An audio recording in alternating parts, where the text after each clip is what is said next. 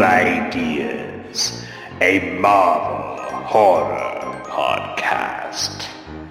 I am the Tomb's proprietor, Headstone P. Gravely. And here are our two captive hosts, Trey Lawson and James Hickson.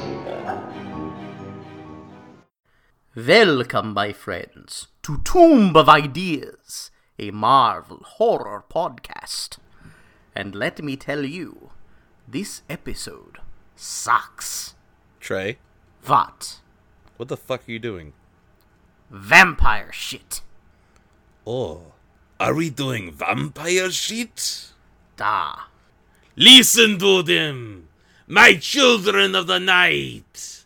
What beautiful music they make. I'm listening. I'm not hearing anything because we're underground. Oh, um, well, I'm pretty sure they're they sound pretty sweet.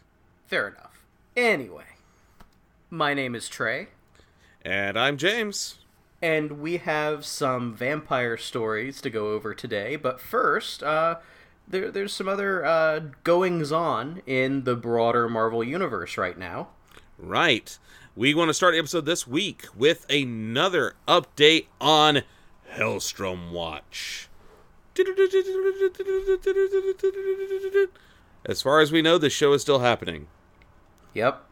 Somehow, despite Feige taking over and canceling literally everything else, he has apparently no interest whatsoever in the Son of Satan. This has been Hellstrom Watch. Also, in the news, uh, we have less than. Actually, by the time you hear this episode, Disney Plus will be live and active. Yep, and I don't know about you, but I will have watched the first episode of The Mandalorian. Uh, I'm almost certainly going to have wa- watched the first episode of Mandalorian because I'll be sitting next to you. Because I can't afford my own Disney Plus subscription. so I'll be using yours. Uh, that reminds me, I need Right. password. Uh, uh, but yeah, and we've gotten some news on the Marvel series. Now, as I've we've discussed before on the show, there is no Marvel series starting off on Disney Plus. They're all going to be coming in at a later date. I don't Right. think any of them, in fact, this year. On no, Disney no, I think I think uh, Falcon and Winter Soldier might be the first, and it's not going to be until sometime next year. Yeah. Um, but we ha- they have announced that both She-Hulk and Moon Knight have gained writers and showrunners uh, for those shows. And uh, Trey, you've got those names, right? Yeah, yeah. So uh, She Hulk is uh, going to be uh, led by Jessica Gao, um, who has credits on Robot Chicken, Silicon Valley, um, and notably won an Emmy for writing the Pickle Rick episode of Rick and Morty. I'm Pickle Rick. I may have that Um, shirt. I'm not sure. And and so uh, she has some experience writing uh, angry green mutant characters. Ah,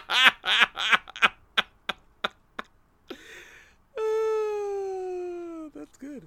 Uh, but I think a little bit more relevant to our show, um, Moon Knight. Well, no, okay. Jennifer Walters did date Man Wolf at one point, so you know, Absolutely. There's, that. Actually, she married Man Wolf at one point. Yes, yeah, they were an item for a while. Yeah, but uh, also a little bit more relevant to what we'll be covering on the show. Moon Knight has gained a showrunner. That's right. Um, according to Hollywood Reporter, Moon Knight will be overseen by Jeremy Slater, um, and uh, Slater has a good bit of experience in genre television. He worked on uh, developing Umbrella Academy for Netflix, based on that comic book series. Uh, he has written and produced the Exorcist TV series, which I think was on Fox, maybe. Um, he wrote the Death Note adaptation for Netflix, I believe. Uh, and he also wrote the 2015 Fantastic Four movie. Right, and who can forget when he was the jock on Saved by the Bell in the early '90s? That was. I, I, I think that's a different Slater. But speaking of comics we're reading right now, we do have two comics we're going to talk about on this week's show. We have Vampire Tales number two and Tomb of Dracula number 13. And we'll go ahead and start with that Vampire Tales number two magazine issue right after these messages. Don't talk, just listen.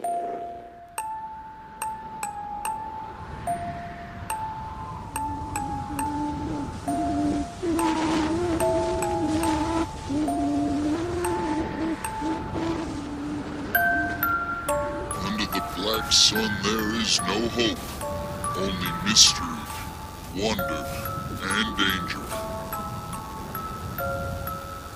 Black Sun Dispatches on the Cinepunks Podcast Network.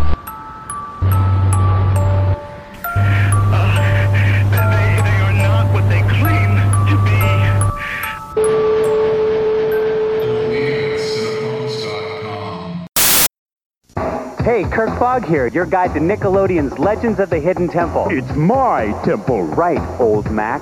Anyway, every show's a different legend. I decide the legend. Kids have to cross the moats, answer questions. I ask the questions. Eh, Whatever you say, no neck.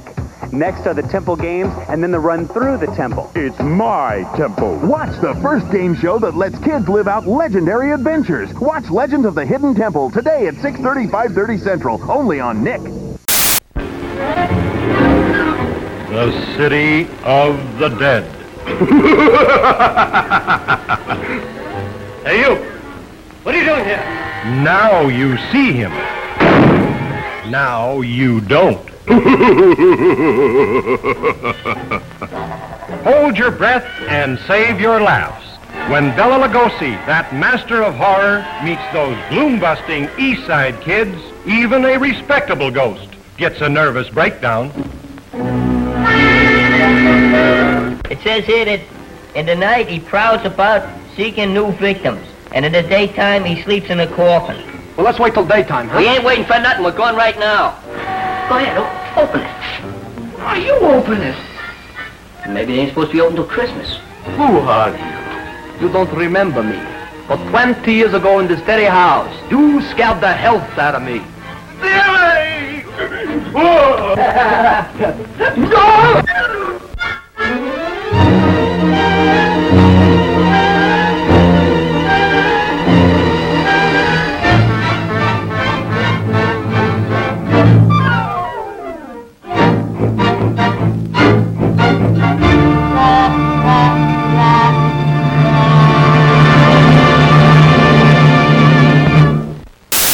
Welcome back to Tomb of Ideas, a Marvel Horror Podcast. Our first issue this week is another one of our black and white magazines. This one, the second issue of Vampire Tales, Vampire Tales number two. Cover date on this one is October 1973, and we have four brand new stories from this magazine that we're going to cover on this episode. And our first one is The Blood Sacrifice of Amanda Saint. Writer is Don McGregor. Artist is Rick Buckler. Ink inker is Pablo Marcos. And it doesn't say it, but we're presuming the editor is Roy Thomas. Morbius stalks a beautiful young woman on the streets of Los Angeles. But before he can feed on his prey, she is set upon by a mysterious veiled woman and her monstrous henchmen. Morbius ends up rescuing the young woman, named Amanda Saint, from her attackers and escorting her home. After being dropped off by the vampire, Amanda calls her boyfriend Justin, who, after calming Amanda's fears and getting off the phone with the young girl, curses his associates for bungling the job of kidnapping her. Later that night, the veiled woman and her servants again try to kidnap Amanda, this time from her bedroom. but Morbius has also reached sensing something ominous about the household. After a scuffle, the masked assailant carries the unconscious Amanda to their waiting hearse, taking off, with Morbius following behind them by air. This, I think, is a better solo outing for Morbius than what we've seen previously. We did read the other, the one other story with Morbius, and there was the thing with the weird hippie chicks and the weird cult, and I kind of, I, I felt like that ended on a cliffhanger too. I can't remember it at this point, but apparently Yeah. we're like, let's not worry about it. Yeah, yeah. There there are some weird echoes of that story in this one. I think. Yes. Where Morbius is about to feed on a young woman, but instead of being successful in this case, someone else beats him to it. Right.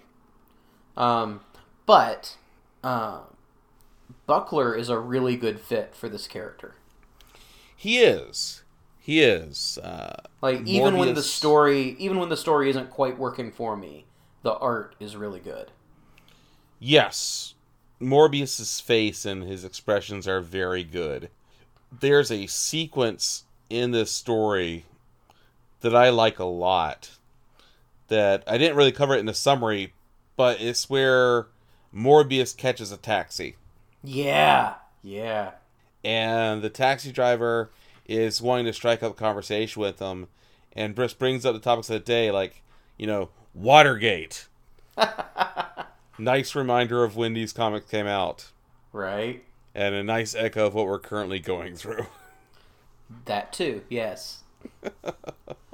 Um, but it, it's a great sequence, and guys, I posted it on the uh, podcast Twitter page because it's just a great set of panels where the guys just trying to talk to him, and just Morbius comes crashing through the glass partition. That was- sequence, more than anything else, feels like something out of a horror movie. Yes, it does. And it's one of the more gruesome moments of vampirism because we actually get every single moment of it in close up. including the teeth biting into the jugular, Yeah. Which is really good. And you feel bad for the taxi driver because, unlike a lot of the other Morbius victims that we see in this issue, he's done nothing wrong. Well, he brought up politics and religion.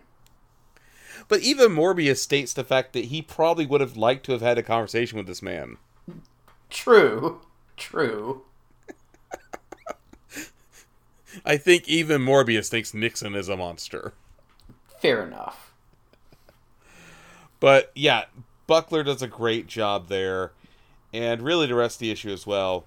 Yeah, there are a handful of pages where the layouts are just fantastic. For instance, uh, on page seven, Oh, is that the one with the, the caption that goes around the panel? yeah, the little circular panel where he's biting into the neck, and the the words, the narration go around that panel, and Yeah. that it's really nice. It's it's really nice, and the the, the, the way the panels the panels are laid out later down, they're kind of pointing down to the big reveal of the henchman's monstrous face. Yeah, that one's really good. All of the fight scenes are well done. Like they they flow nicely. You can tell wh- what direction your eye is supposed to go because the action and the text sort of go together. No arrows necessary. Exactly. even though there is like a, a, a scene like on the next page from there where Katabalik is like slicing his axe across his scythe across the page of the comic, Yep. but at the same time it doesn't distract or it doesn't confuse you where you're supposed to be looking. Right. Well, because he also like is existing on on the top half of the page in basically three panels Yes, at least. It works Um, really well. And then you've got then you've got like the really stylized layouts, like uh, like the very first page where you have the sort of snapshots of different moments um, superimposed over the image of the bat, um, or even uh, and I think you had a note about this one, but uh, the the last page of the story. it's a skull. It is, and it's gorgeous. all the scenes are different parts of the skull. And like Morbius falling down and Morbius getting back up again are the eyes of the skull. Yep. And it's beautiful. It really Yep. is. And it feels very much like an old 1930s movie serial cliffhanger. Yep. In fact, my, my one surprise really here was that we did not get the conclusion in the back half of the magazine. No, I was kind of expecting that or a pickup somewhere else because I think that really would have tied this book together. Because if this was Tales of the Zombie, we'd have gotten the second half of the story at the end of the magazine. And I think it'd been a stronger magazine for it. I can Right. think of at least one story in this book that should have been cut out and tossed to the side. But we won't get we'll to get to that. we, we will get to that. Yeah. Um, in terms of story, uh, what's going on? Like, so so there's a cult, and the boyfriend is involved with the cult, and maybe the sister, but that's not entirely clear. Like, I don't know. Like, we have met only one other female character in this story, and she vaguely matches the body type seen for the sister. So there's a good chance that she is the woman behind the veil. Right, and also she is weirdly unconcerned that her sister's rescuer has huge fangs and a bat-like nose and claws. Right. Although it is also possible that the veiled woman is the girl's mother, Uh, yeah. because it's mentioned that their father is away looking for their mother who went off and got involved in the occult. Right, right. Um, It's possible that the sister is in fact a red herring. Right, I could see that. Um, and then there's also uh, the uh, the jive turkey straight boyfriend. Yes. And to his credit, if I, if I found out that you were dealing drugs from the tomb, like he finds out his roommate is dealing drugs in the apartment, I would be slightly peeved. If you'll excuse me for just a minute, I need to throw some things out. That's okay. Wait a minute. uh, but it, you know, I just realized that the the boyfriend is the one we see in the first panel with the kiss, but oh yeah, he is a little bit mustache twirly. he is. He he is a bit of the mustache twirly boyfriend, which is okay, sure. And what kind of a name is Demon Fire? One that will not go in, down in the annals of Marvel history. Yeah, no, I think uh, this is going to be one of those one-off kind of things. Probably. Um, but no, I, I honestly I do think I liked this Morbius story better than what we got in Vampire Tales number one. Oh, definitely. I, I definitely agree with that. It, it's Uh, it's I- a lot more solid, and the art really sings. the The art it makes a big difference. Um, I think they do a better job of handling Morbius's struggles with his addiction to blood.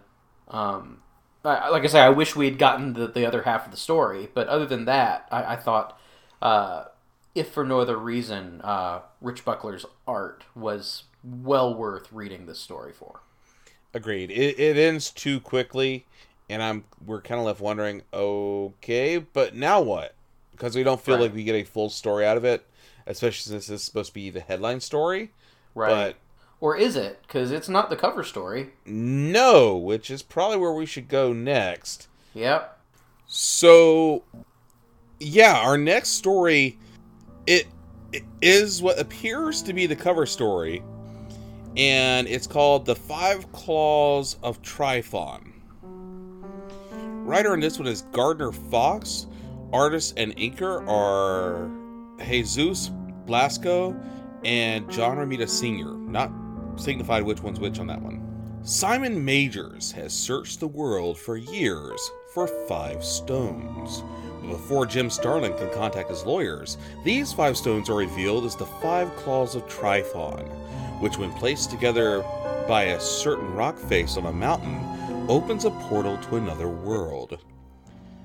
Simon enters the portal to find himself in a paradise, but he is soon set upon by the realm's inhabitants, wingless Batmen, and their commanding priestess, the beautiful Shirala.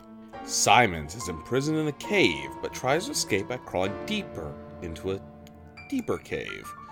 In this deeper cave, he finds Cepheus, a being of brilliant light, captured and imprisoned there by the demon Trithon, who created this realm and controls its denizens.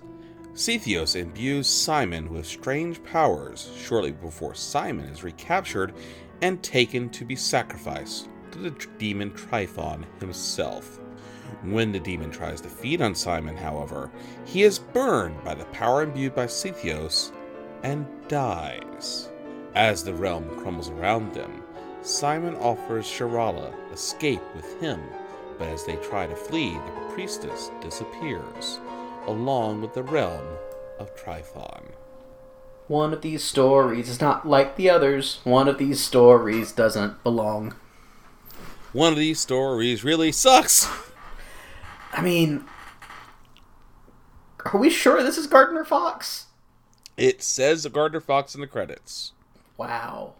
And this is, like we said, this is the apparently the cover story on this one, guys. If Yeah. you don't have the issue in front of you, the cover story, uh, we have a uh, winged serpent-like creature, Like halfway between a serpent and a bat. yeah, something like halfway between a serpent and a bat, preying on a bikini-clad blonde. Mm-hmm. um, in front of the, uh, as you so eloquently put it in your notes, the uh, statue from Legends of the Hidden Temple. Yeah, that that that's Olmec. Yeah. So this is apparently the cover story, but there is no blonde in this story. No. Uh, the Batman that we see do not have wings, No. are, do not have serpentine tails. No. And sadly, Olmec is not there to ask us any questions. Right. Silver monkeys for the win. Silver monkeys for life. But um, it it's a pretty cover.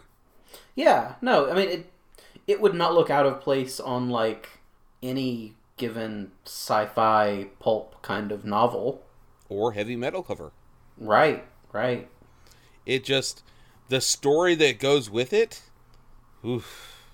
It's rough. It's uh, for one thing, it doesn't really fit this magazine. No, he's not quite a vampire. Right. But also, it it feels like one of these reprint stories, It, it does. the ones we kind of just skip over and read, don't really read. And and maybe that's again. I mean, maybe that is because it's Gardner Fox. I mean, Gardner Fox created the Justice Society for DC. True. Like he he'd been around for a while, so maybe this is just when he was assigned to write a horror story, he went back to that earlier era of horror comics. I suppose. So, what's with the living starlight being in the middle of a cave?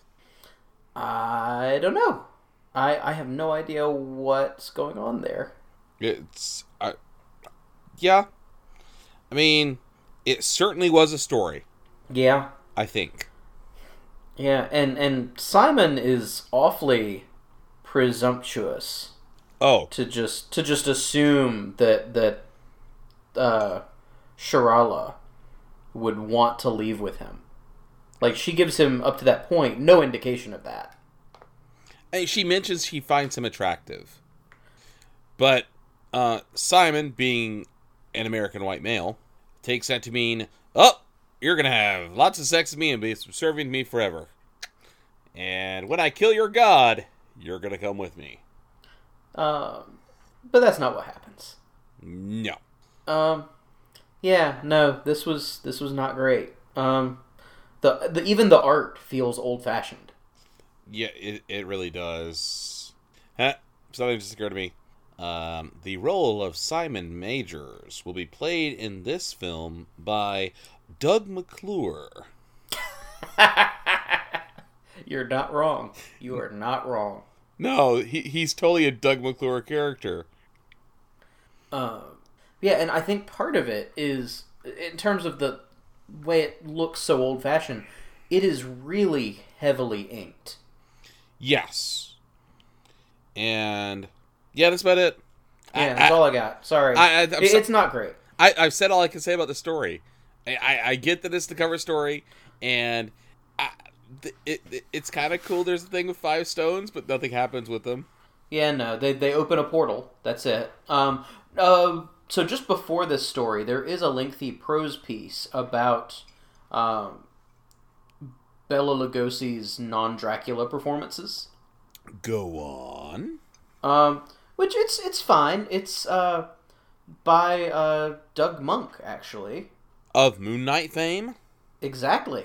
And what does he have to say about Bela's uh, lesser known outings? Um, well, he, he covers the ones you'd expect. A uh, little bit about Abbott and Costello meet Frankenstein as being the only other appearance that Lugosi had as Dracula. Um, Which he hated and- making, by the way. Right. Um, talks about Mark of the Vampire, which is sort of a cop out because it turns out that Lugosi's character isn't really a vampire. Um, I would make a great vampire. ah, shut up. Um, he mentions the Devil Bat, which is bad. Um, Spooks Run Wild, which was a low budget monogram picture with some knockoff versions of the Bowery Boys. Right. Um, yeah. The East Side Kids was was the monogram version. Oof. Um, then there was Return of the Vampire, uh, which was a uh, Columbia picture. Um, that one's actually pretty good, and, and the article reflects that that uh, it, it played almost like a sequel to Dracula, but they didn't have the rights, so all the names are different. As you do. Um, and, and then he spends some time on uh, Plan 9 from Outer Space. Uh, and what's interesting is he gets his facts wrong about Plan 9 from Outer Space. Okay. Um, he, well, he says that Lugosi is uh, replaced by a double because Lugosi was unavailable for the rest of the shoot. I mean, that's technically true, but he was unavailable because he was dead. Yeah. Yeah. That, that, that, that that's that's a very kind of extreme understatement. Um, also, he uh, misidentifies uh, Vampira, um, and and by mistaking her for Carroll Borland, um, which Carroll Borland played uh, the female vampire character opposite Lugosi in Mark of the Vampire. Wow. Yeah, Yeah. I mean, this to his credit, this was before the internet. sure. And this was it, he was, I'm sure, not West Coast, so he would not have seen Vampira on local television. No. No. Uh, uh, uh, It really is amazing though the kind of things that got published about film before we had the internet. Yeah. Well, and what what's shocking to me is this is a whole article about Lugosi's non-Dracula roles, and they leave out one of Lugosi's best performances, which was as Igor in Son of Frankenstein. A favorite of yours, I know. Yeah, it, it I would say it is Lugosi's best performance, uh, but um, it does not get mentioned at all in this article, which is just weird to me. We've had that conversation before about Ed Wood, right? How uh, people are very much not sure whether Ed Wood was a godsend for Lugosi in his later life or an exploiter of Lugosi in his later life. And I think the answer can be a little bit of both. Like, I don't doubt that Ed Wood was enamored of Lugosi and was thrilled to be able to work with someone like him. And, and, and I'm sure that what payment he was able to offer Lugosi helped him in a time of financial need. Yeah. But Ed Wood was a low budget filmmaker working in the exploitation genre. And so exploiting was the thing that he did. Yeah. I don't think Ed Wood knew, knew how to not exploit something. Right, right. And, and so it, it's complicated. A little bit of both. Yeah. But anyway, I just since I found that article to be far more interesting than the uh, Five Claws of Trifon, I thought I would just briefly bring that up. Now, our next story on here is kind of a big deal for us. Uh, it's one that has been advertised fairly heavily in the Marvel Comics of this month. as you know, Vampire Tales number two, featuring this character. And of course, that is Satana. Writer on this one is friend of the show, Roy Thomas. Artist is John Romita Sr. Inker is John Romita Sr., And boy, does it show. Letter is Irving Watanabe. And the story goes like this A woman walks alone at night and is attacked by a would be sexual assailant. As the attacker forces a kiss on the woman, he is shocked to find the life seeming to be fading from him. As the man becomes a shriveled husk, the woman plucks a butterfly from his gaping mouth. The woman reveals herself as Satana, the devil's daughter, and saunters off, the rapist's wretched soul still fluttering between her fingers. The end.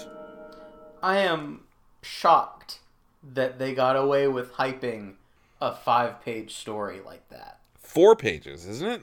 Uh, technically, the, the photo on the page before it is the beginning of the story. Technically. There's a caption. Okay. But in terms of John Romita art, yeah, it's a four page story. It. Now, it is a beautiful four pages. Yes. It is drawn and inked by John Romita, and like I said in the intro, it really shows. It it is gorgeous Romita artwork. Yeah. Now it is it is very traditional comic book grid, you know, like it's not doing anything fancy, but it's just really pretty. Yeah. And I guess we learn everything that there is to know as far as like the concept of Satana, um, that she's some sort of succubus. Yep. And she steals souls of butterflies, uh, which is funny because I'm not sure if you're uh, familiar with the show Miraculous Ladybug. No. It's a French superhero show aimed at girls, um, you know, roughly my daughter's age. Mm-hmm. And uh, the main villain um, is a character named Luna Moth who corrupts people, giving them evil superpowers by sending a Luna Moth to them. And once it lands on them, it turns them into a supervillain. And once the main heroine, Ladybug, um, breaks them of the spell and turns them back into normal people, um, a little butterfly flutters away. And she captures the butterfly and takes it. Um, I, I, that, that just popped in my head because, of course, Satana is taking the rapist's soul in the form of a butterfly. Right, right. Uh, and uh, yeah, um, she's got sort of similar like hair thing going as her brother. Right. Um, with the hair suggesting horns. Yes. Um, and that's all I got. I think like it, there's just not much to this it's, one. Really. It's a it's a short short. It's beautiful. Don't get it, wrong. it almost feels like a proof of concept teaser. Yes. Which you're like, hey, let's just go ahead and put that in a book. And at the bottom of the, the page, coming next issue, a feature length spectacular starring Satana. Yeah. Okay. I, I do wonder how long we'll have to wait before she crosses paths with Hellstrom. That will be interesting to look at. Uh, but she looked great. What little we Yeah. saw of her. Yeah, Uh, you're it's, right. it's it's a fine introduction, even though we're we're nowhere near getting an origin or anything yet. No, and you're right. It, it is shocking that they got away with hyping her up in all the comics mags of the time. Because there were like full page ads for this. Yes. Like, this is the character fine in 1973. and she's not even the cover. True. Like she's in the like her name is in the bottom left corner of the cover, almost as an afterthought. True. And her story is four, possibly five pages, depending on who you ask. Right, right. It's weird. It is It's weird. quite odd. Anyway, moving on from there, we have another reprint, which is uh, worth noting because it does feature Digger, another one of those forgotten Marvel horror hosts. Yeah, he he uh, he used to work with Gravely, right? Yeah, yeah. Uh, apparently they don't talk anymore. Something about um, girlfriends and money. You know. Ah, that'll do it. Yeah. But the next actual story uh, for us is Oh, also, just as an aside, that that Digger story, uh, written and illustrated by Jim Steranko. yeah, Jim Steranko, interesting fella. I- interesting fella to say the least. Anyway, our last story for this issue is the praying mantis principle. Writer on this one is Don McGregor again. Artist is Rich Buckler again. Inker is Klaus Janson and Carlos Garzon. In 1930s New York, a police captain escorts two gentlemen along the docks. One of them is a man in Victorian garb an iconic deerstalker cap named Hodiah Twist, and his aide, Cameron Javons. The captain, who Twist insists on calling Inspector, is taking the duo to a crime scene, a murder in fact, inside a locked warehouse where a black man named Leroy Hayes has been drained completely of blood. Later that night, in Twist's plush study that seems at odds with the rigors of the depression going on beyond its walls, Twist and Javons are visited by a knife wielding associate of Hayes who states that Hayes had disappeared after visiting a white whorehouse on a dare. The two detectives decide to infiltrate the house of ill repute, with Javons acting as a John, while Twist sneaks into a second floor window. Twist is confronted by the house's madam, who admits to Twist that they did kill Hayes because she and her girls are in fact vampires. Twist scoffs at this confession and seduces the woman by placing her in a hypnotic trance. Next door, however, Javons has learned the truth of the woman's words as he fights off a horde of transformed, blood sucking ladies of the evening.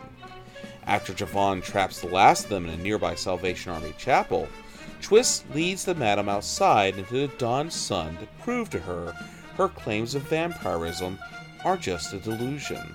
To his surprise, however, the woman proceeds to melt in front of the, in front of the detective and his assistant, leaving Javons to fret that the inspector will never believe them. I really like this story.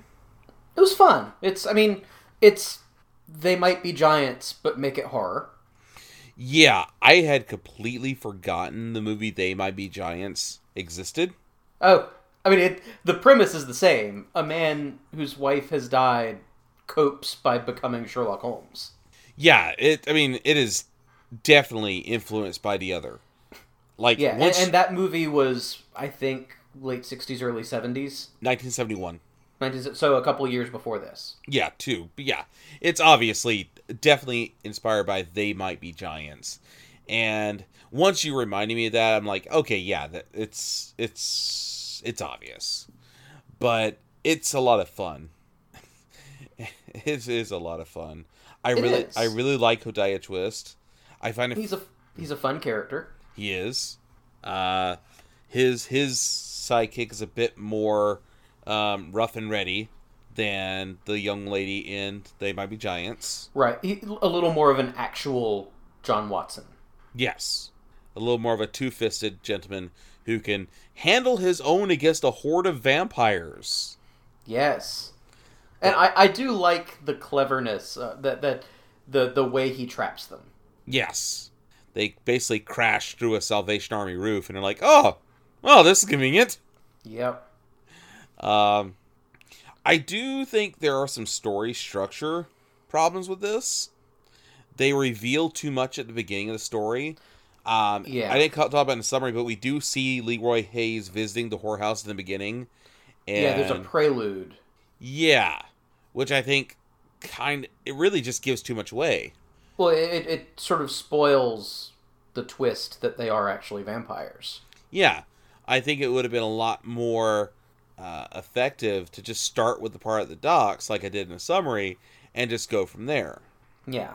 Um, I do like that that prelude does touch on sort of the the racial tensions of the time. Yeah. Like Like that's the thing. Like despite giving too much away, it is a very well written scene. it is. Part of the tension we see here is the fact that, you know, Hayes is going to a white whorehouse in 1930s New York th- Right. as a black man. It is not the smartest move, and it's clear that he's doing this on a dare. Right. Right. Um, and uh, I think it's telling. I mean, I, this is. I mean, it makes sense that Don McGregor wrote the story. Don McGregor, of course, um, very well known for his Black Panther run. Yeah, his his Black Panther run in Jungle Action, which came a little before this, I think, I think you're right. uh, was uh, was really good. Uh, I think I think uh, around this time he also did some Luke Cage stories, maybe. Okay, makes sense.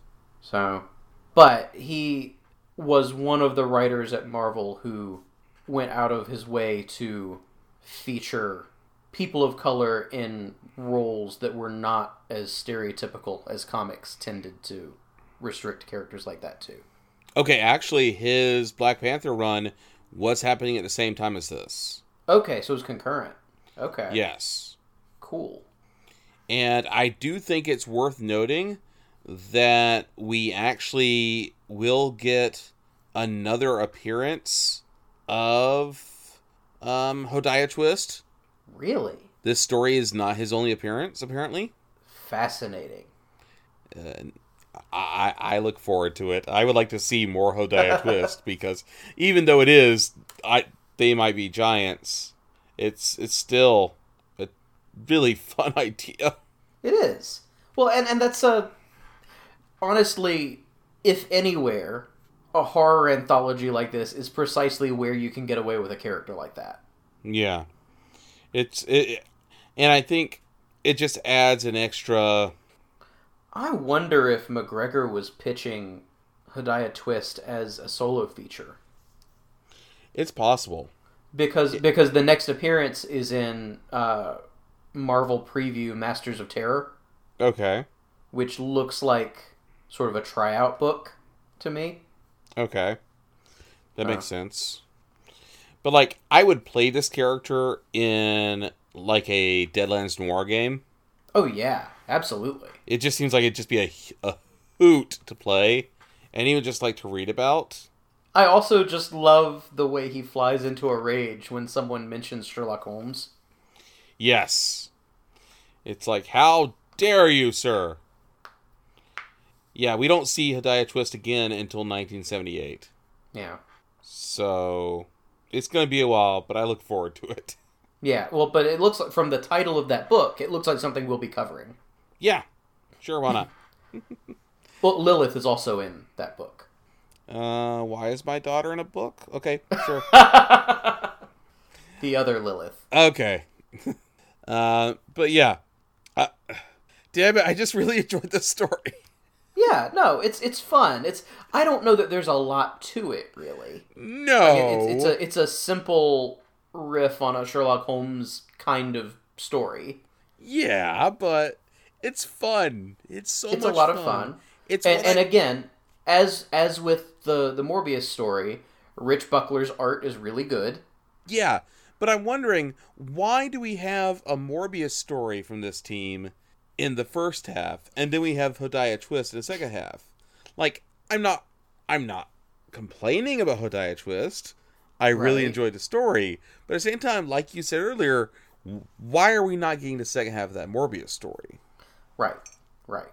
Or an extra five pages of Satana, or anything other than that Gardner Fox story. Exactly. Like you said. Well, like I said, I actually, but like we could have easily gotten rid of that Gardner Fox story and had much more on-point content mm-hmm. to flesh out. Because really, that Morbius story did just stop. Yeah, because really, the the the Hodiah Twist story ought to be where that story is. The Gardner Fox story. Yeah, Agreed. and then the end of the book ought to be part two of the Morbius story. Okay, I can agree Like like that. that would. That to me just seems like a better flow to the magazine, whereas this just feels a little anticlimactic. Yeah. I think we both agree that of the Marvel mags so far, that Tales of the Zombie is the one doing it right. Yes. Followed closely by Dracula Lives. Yeah. Yeah. Which is fine. Because they're bo- those are both doing it right in different ways. Yeah. Speaking of the Lord of the Vampires, we should probably take another quick break and we'll be back where Trey will be summarizing Tomb of Dracula number 13 for us. Your lucky number. we'll be right back. Actually, 13 is kind of a family lucky number. They might be giants. He has a sizable estate he isn't fit to handle. It's my duty to commit him, and uh, I need your signature. Without examining the patient? Is he really Sherlock Holmes? You say he used to be a lawyer. And a judge. He was a brilliant man. Or is he crazy? How long has he been Sherlock Holmes? And how long does each attack go on? Oh, all day, every day. He's never Justin anymore. He's disappeared. All right, here's how it is. You get his money if he dies, right? One thing's for sure. He's in big trouble. What am I going to do with you? You don't think I'm insane? Not you. I'm Holmes. I am Sherlock Holmes. Someone's going to die tonight. It might be me. Out there in the dark, he waits. I'm not afraid. Because you're with me. Where would Holmes be without his archenemy? Who are you? We're friends. Blevins. No, you're not. We've come to take you for a ride. Joanne Woodward and George C. Scott in a suspenseful comedy about the heroes that hide in all of us. I want you. Is there romance, excitement, danger, all in glorious technicolor? They might be giants.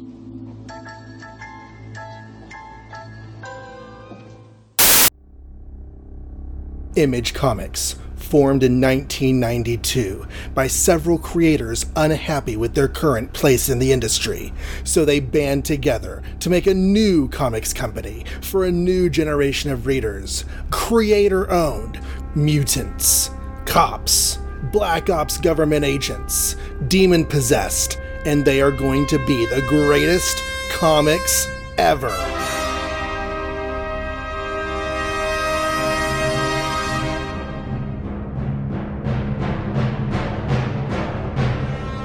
In April of 1992, the first issues hit the stands, and fandom resounded with cries of Pouches? Why are What there is so it many with all the pouches? pouches? What? You don't like pouches? All the Pouches, an Image Comics podcast, is one fan's exploration of those early years of Image Comics. Youngblood, The Savage Dragon, Spawn, and more, with maybe even a few pouches along the way. So come give it a listen at jonreadscomics.com. That's John with no H, just so you can spell it right. Welcome back to Tomb of Ideas, a Marvel horror podcast. Our next issue for tonight is Tomb of Dracula, number 13. Cover date is October 1973. Written by Marv Wolfman. Art by Gene Colan. Inks and colors by Tom Palmer. Letters by John Costanza. And the editor is Roy Thomas. Our team of intrepid vampire hunters take a moment to grieve following Dracula's murder of Quincy Harker's daughter, Edith. Tensions mount as Blade and Frank Drake argue over what to do next, but Quincy refocuses the group on stopping Dracula. Meanwhile, Cecile Parker decides to take a dangerous route home from the university. Just as she is accosted by an unsavory ne'er do well, Dracula intervenes.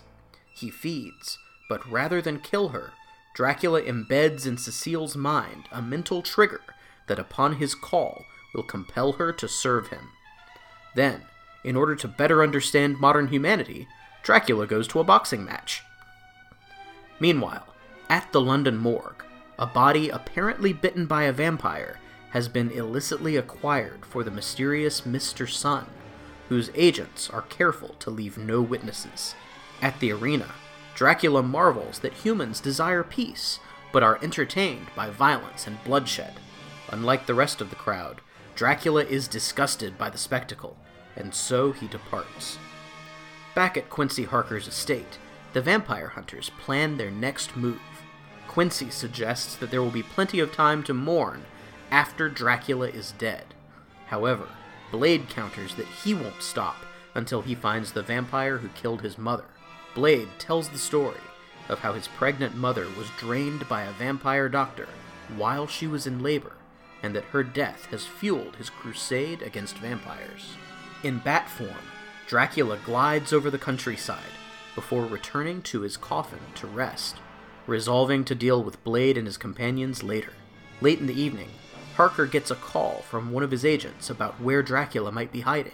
They follow the trail to a village not far from Dracula, and they begin questioning the locals. Their questions cause a strange hypnotic reaction, however, which alerts Dracula of danger. Even though dawn is about to break, Dracula prepares for a confrontation. Blade confronts the Count, but unable to gain the upper hand, he is quickly rendered unconscious. Under Dracula's command, the hypnotized villagers arm themselves and make their way toward the vampire's lair. Trying to save Rachel from Dracula, Taj is defenestrated. Quincy attempts to attack with his wooden dart launcher, but Dracula becomes mist long enough for them to pass through him. However, Blade takes him by surprise and drives a wooden stake through the vampire's chest. You just wanted to use a fancy word like defenestrated. Guilty. um, he got thrown out the window. Yeah, he got thrown out the window real good. Um, so uh, I guess this is the end of the title, right? We're, we're done with uh, Tomb of Dracula. Yeah, Dracula's dead, guys. Yeah, like he, he got staked real good. Like I'm looking at that last panel, and uh, and he dead. Oh yeah, like he his eyes are closed, and they're all like, "I've killed Dracula." Th- There's a there's a, a wooden knife sticking out of his chest. Indeed.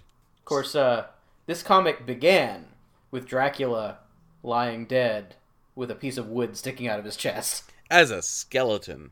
Right. So we'll we'll we'll see you on next issue. Yeah, yeah. Um, um, yeah. Go ahead. Well, I just I know he's got a tragic backstory and all, but Blade's kind of a jerk in this one. Just a wee bit. Like he's really rude to the others. Yeah, it's like, hey Harker, it's, it really sucks you had to stake your own daughter, but let's go get to business, shall we? Right. I mean, he's not. He's he's especially mean to Frank. He's not wrong, He's not. but there are better ways to say that. Yeah. Especially And to- it's Mhm. it's not Frank's fault that he's related to Dracula. No. Although, it is worth a- asking how quickly did they get her cremated? Yeah. Because Like, do they have like facilities on site? Because it seems like she gets cremated and put into an urn that same night, Yes. which is not how that works. I'm I'm guessing that uh, that Harker has on site facilities. Or at least somebody on call, Yeah. part of his network. Right, right. Right, because we do get mentions of his he calls them observers, but but his his agents who who notify him of vampire goings on. Right.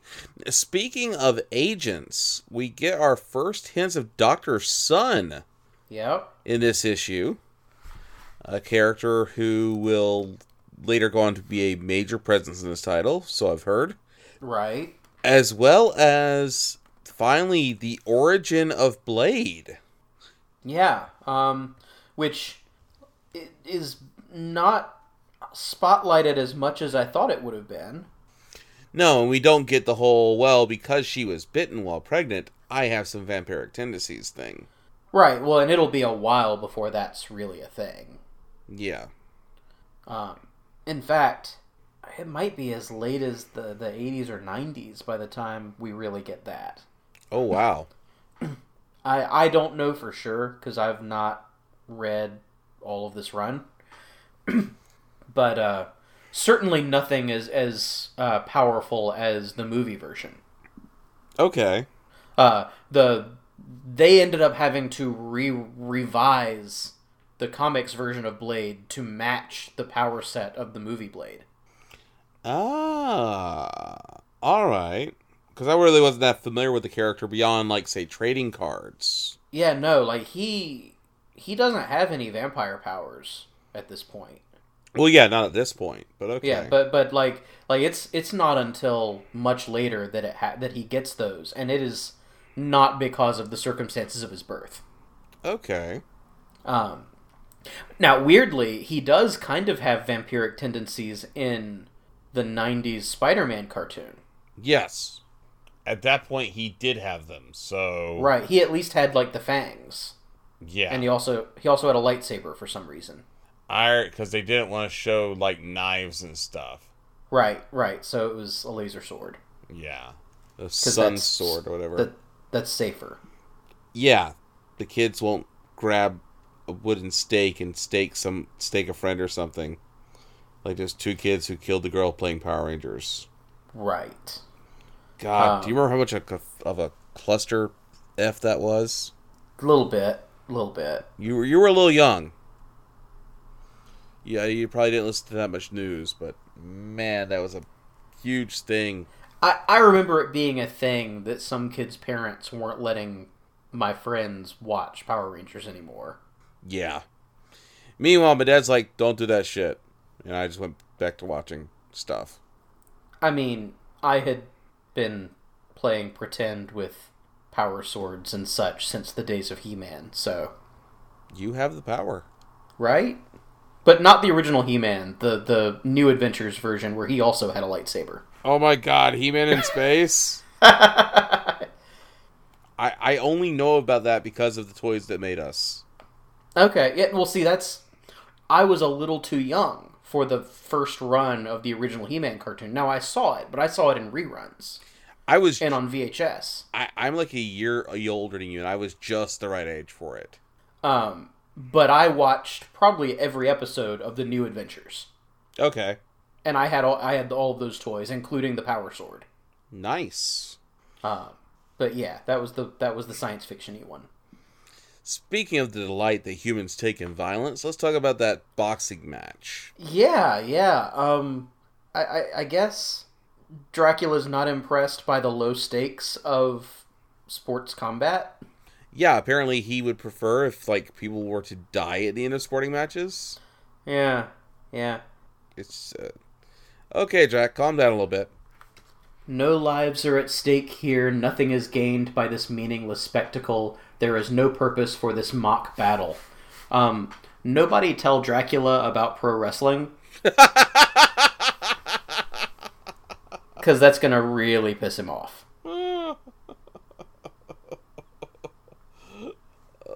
True. oh. Um, we haven't talked much about the art, but it's one of those weird things where this creative team has sort of settled into a groove, and it's it's good, but it's consistently good in a way that one issue doesn't particularly stand out from the others. We we've kind of talked about that before, but yeah. Although they do do some interesting things with colors here. Mm. Like there's a lot more oranges than I'm used to in this book. Yeah, like for shadows. Right. Like there is a part on page 6 where Dracula's turning from a bat into a human and usually we get that in black and blues, but here we get it in oranges and reds and a little bit of browns and it looks fantastic. Really does, and it makes him sort of pop out from the background because the background has lots of blues and grays. Yeah, we get it too for on pay on I guess page nine, where he's watching the boxing match and he's in the shadows, Mm-hmm. and it, it looks good. Yeah, no, it's, it's a good choice, um, and I'm surprised that it's not something we see more of because especially when the backgrounds already have a lot of those blacks and blues in there, it makes sense to use a different color palette to, to highlight your shadows. Yeah, or to make your star pop out. Yeah, I like that. yeah, it's nice. Um, I'm guessing we also haven't seen the last of this uh, Cecile girl. I guess. Which Is it just me, or is this a new power for Dracula?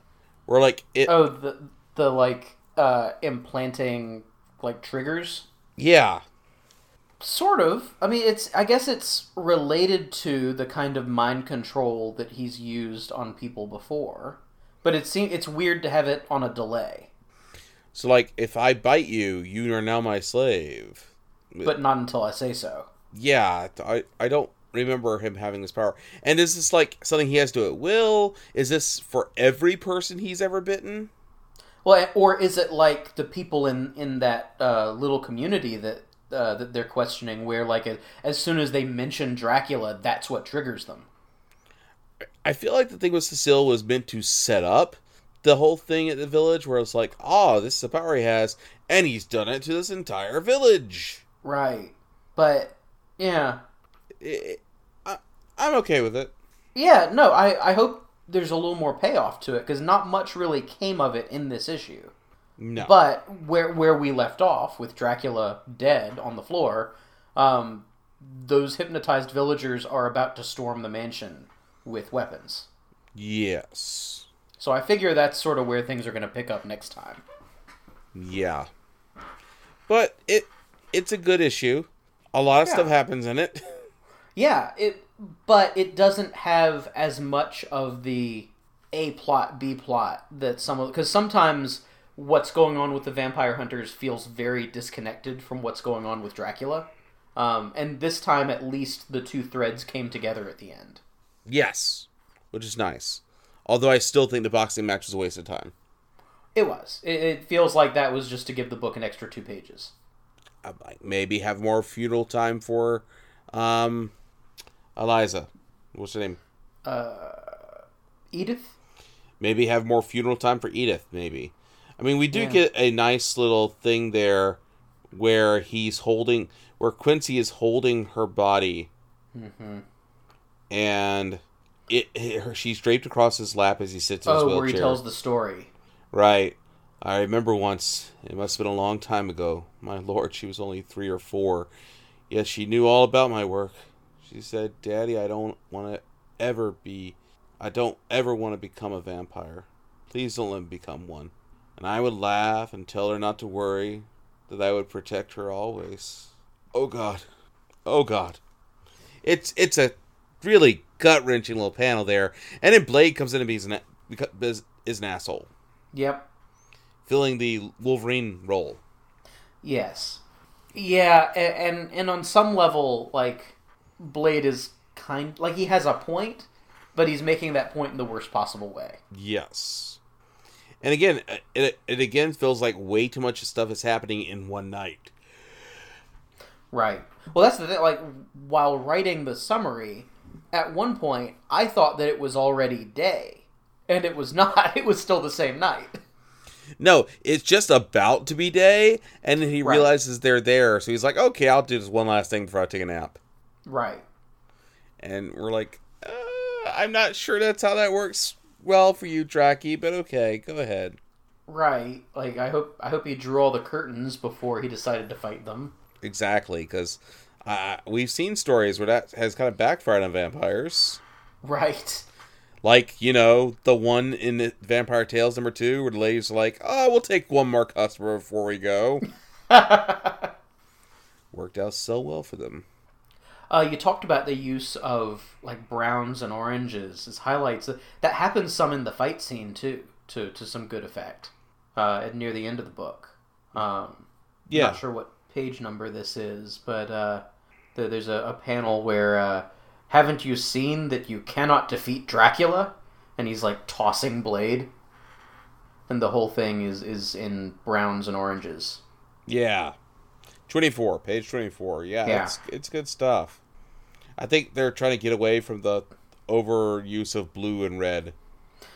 which is understandable. Like the, those are, and, and it's not that the book doesn't use those colors at all. Like they use them a lot, but Yes. uh, but it's nice to change things up. It is. I, I do like that we are clear here that Dracula is the villain of this story.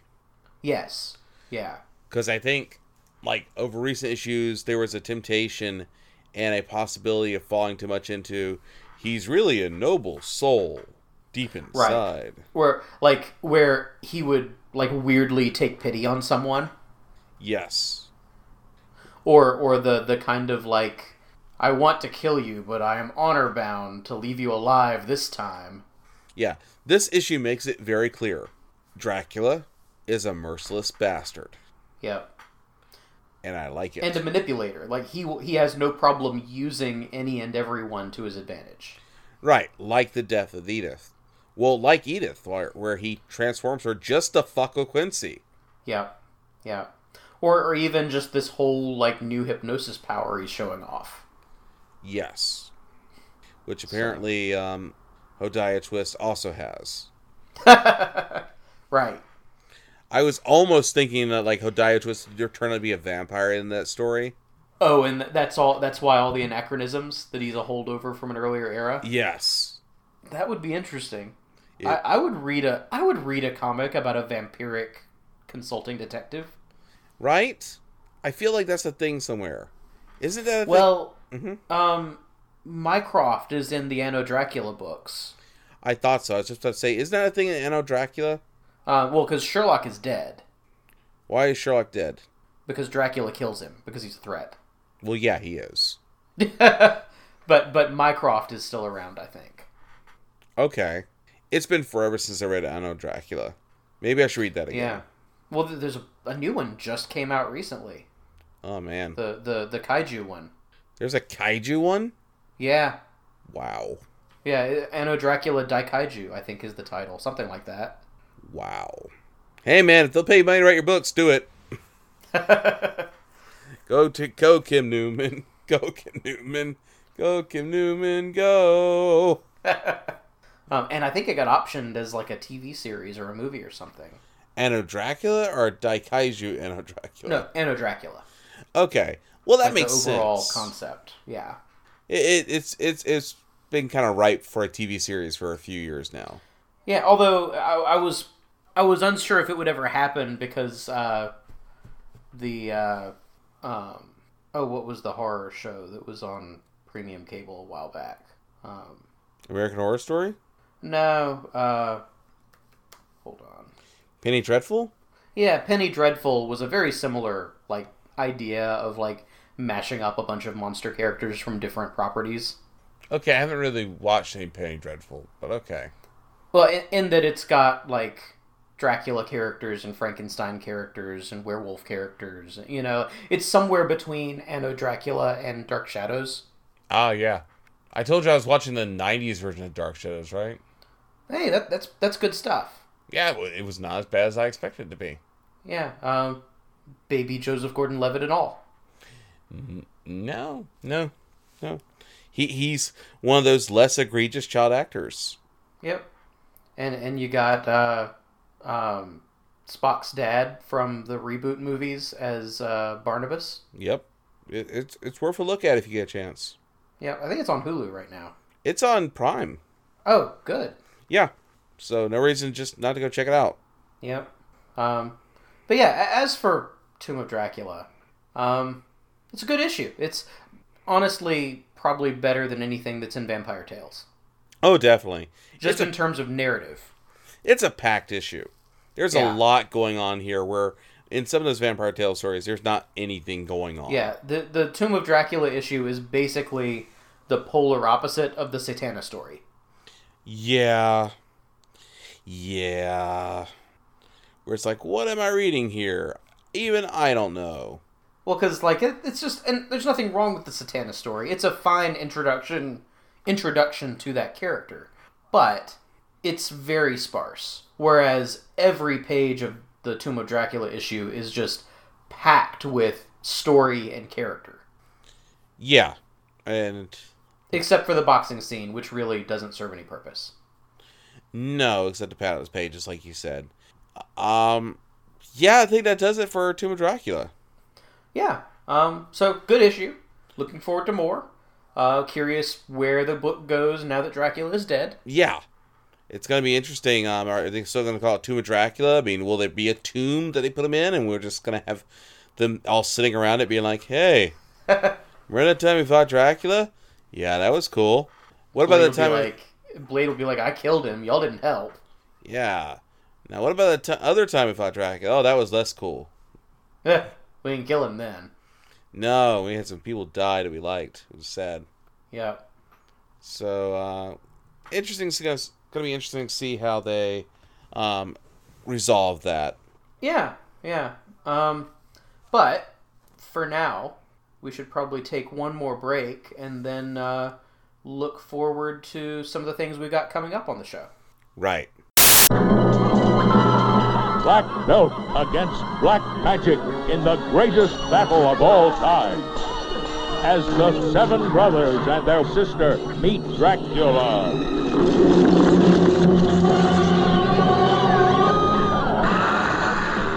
Die, Dracula, die! See the 10,000 year old monster disintegrate before your eyes. This is the Cinepunks Podcast Collective. Anyway, Tomb Believers, that does it for another episode of Tomb of Ideas. We want to give you a quick reminder of where you can reach us. You can always email us at tombOfIdeas at gmail.com. That's our email, of course. You drop us a line and we'll be happy to read it on the air for you, or not at all, just let us know. Uh, You can also reach us on our Twitter at Tomb of Ideas, our Facebook at facebook.com slash Tomb of Ideas, and of course, you can always leave us a review on iTunes. We always appreciate those reviews and hearing from you, our lovely fans. And of course, you'll be able to catch up with us next time on Tomb of Ideas when Trey tell us tell them what we'll be covering. Right. So uh, on our next episode, episode 31, we will be talking about Fear number 18, featuring Man Thing, uh, Marvel Team Up number 15, featuring Ghost Rider, and uh, we're not going to cover Monsters Unleashed this issue um, because there's no new material that's really relevant. Uh, there's a Man Thing story, but it's a reprint of The Origin, which we already covered in our very first episode. So go back and listen to that one. Um, but there's some uh, some prose materials in that Monsters Unleashed issue about the development of the characters for Man Thing and Son of Satan. So we'll probably touch on that a little bit. Just a wee bit. Yeah. Um, and, and then uh, looking ahead to the rest of the month, uh, episode 32, we will be talking about Tomb of Dracula number 14, Frankenstein number 7, and Werewolf by Night number 11. So those are our, our old standbys, sort of the trio of, of classic monsters there. Yeah. So definitely something to look forward to on those. Anyway, guys, thank you again so much for joining us on another nail biting episode of Tomb of Ideas. And we'll see you next time. Bye-bye. Bye. You have been listening to the Tomb of Ideas, a Marvel Horror podcast. Until next time, Tombers, Excelsior!